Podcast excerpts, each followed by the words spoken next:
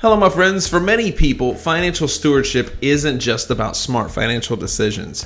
They also want to allocate their resources in a way that is consistent with their values and their religious principles. Revo Financial brings biblical wisdom to the financial planning and investment process. Whether planning for retirement or college, for a first time home or special charitable or estate strategy, Revo Financial will come alongside you and help you define your financial goals and establish a plan to reach them.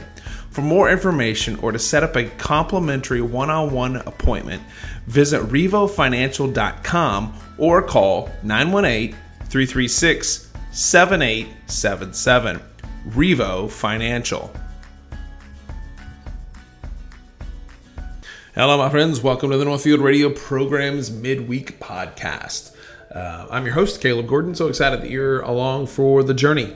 so uh, this week, I I want to look at um, some of the news that's going on, like some of the headlines that I saw this week. That I, I this is, I mean, somewhat comical to me. Joe Biden's calling for a mask mandate. All every American. I'm, I'm quoting here uh, out of this article uh, from Fox News. Every American should be wearing a mask when they're outside for the next three months at a minimum. Wait, why for only the next three months, Joe? I, I know when he said at, at a minimum, but why for the next three months?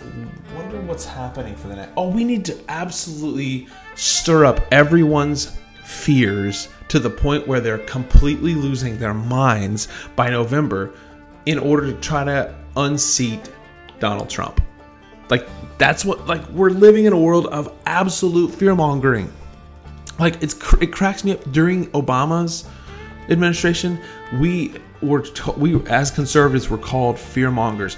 Oh, you're you're fearful. Oh, Obama's gonna try to take your guns. Oh, and they tried to like they like they made fun of us.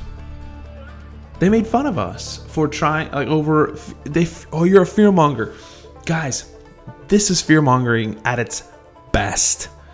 Every American should be wearing a mask when they're outside. Really, Joe? When I'm outside in 115 degrees or whatever, you know, in the middle of summer in Oklahoma, man, we're, we're right at 100 degrees in August. It's a like, why in the world would I want to wear a mask when I'm outside? That just seems insane to me. Guys, we are being played. Being played so crazy. Um, golly, we don't. Here's the thing, and we're going to talk about this in length uh, on the next podcast with uh, my friend. I'm going to have my friend Zach come in. and We're going to talk about the sovereignty of God. Like, here's the thing: nobody dies early. No one's checking out early because the Bible tells us that it is required that all men will are, are there as an appointment Every man has an appointment. Every woman has an appointment with this thing called death.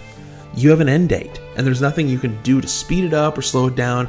All your Pilates, all your, all the things you've got going on. I'm not saying don't try to be healthy, but I'm trying to uh, make you also understand that God is sovereignly in charge of your life, and He's the one who tells your heart to continue to beat. And the moment God says, "Okay, shut that one off," that's the moment you're done. You have an end date. Period. All right, so not only is Joe Biden crazy when it comes to mask mandates, only for the next three months, but um, according to the Daily Caller, he is the most pro abortion president in American history. And the fact that he has Kamala Harris now as his um, vice presidential pick just cements that idea that he is truly a a pro-abortion, pro-murder uh, vice president and presidential candidate. Um, uh, well, I mean, as a presidential candidate, Harris promoted uh, Roe, v, Roe v. Wade um, and required judicial nominees to support Roe v. Wade. So, in order for anyone to become a judicial nominee, like they had to be pro-abortion. Like, think about that. If you look at someone and say, you have to be pro murdering of another human being before we can give you a a judicial, a judge seat. Really? Like that's insane to me. Um, let's see here. They also um, are very, you know, the pro Planned Parenthood, which we know uh, pro anyone that's pro Planned Parenthood is just demonic in nature. Like that's uh, there's no other word for it. Uh, my son, uh, you heard last week on the podcast, uh, my son went to a. Our last couple weeks has been to a, a Planned Parenthood um, location, and, and the escorts that come out just say some of the vilest things to a 16 year old child. Like just vile, you know. I hope you die. I hope you knock some girl up. You know, just insane, horrible things. So, I mean, we're in a battle. Like, we're in a battle for our hearts and our minds and our souls. And, and America is teetering on the brink of, I, I just believe, complete destruction because of our sinfulness. And don't think that God won't judge a nation for their sin because He will. I mean, historically, He's done it. don't think America's not special in the, in terms of oh we can do what we want and get away with it. We're not.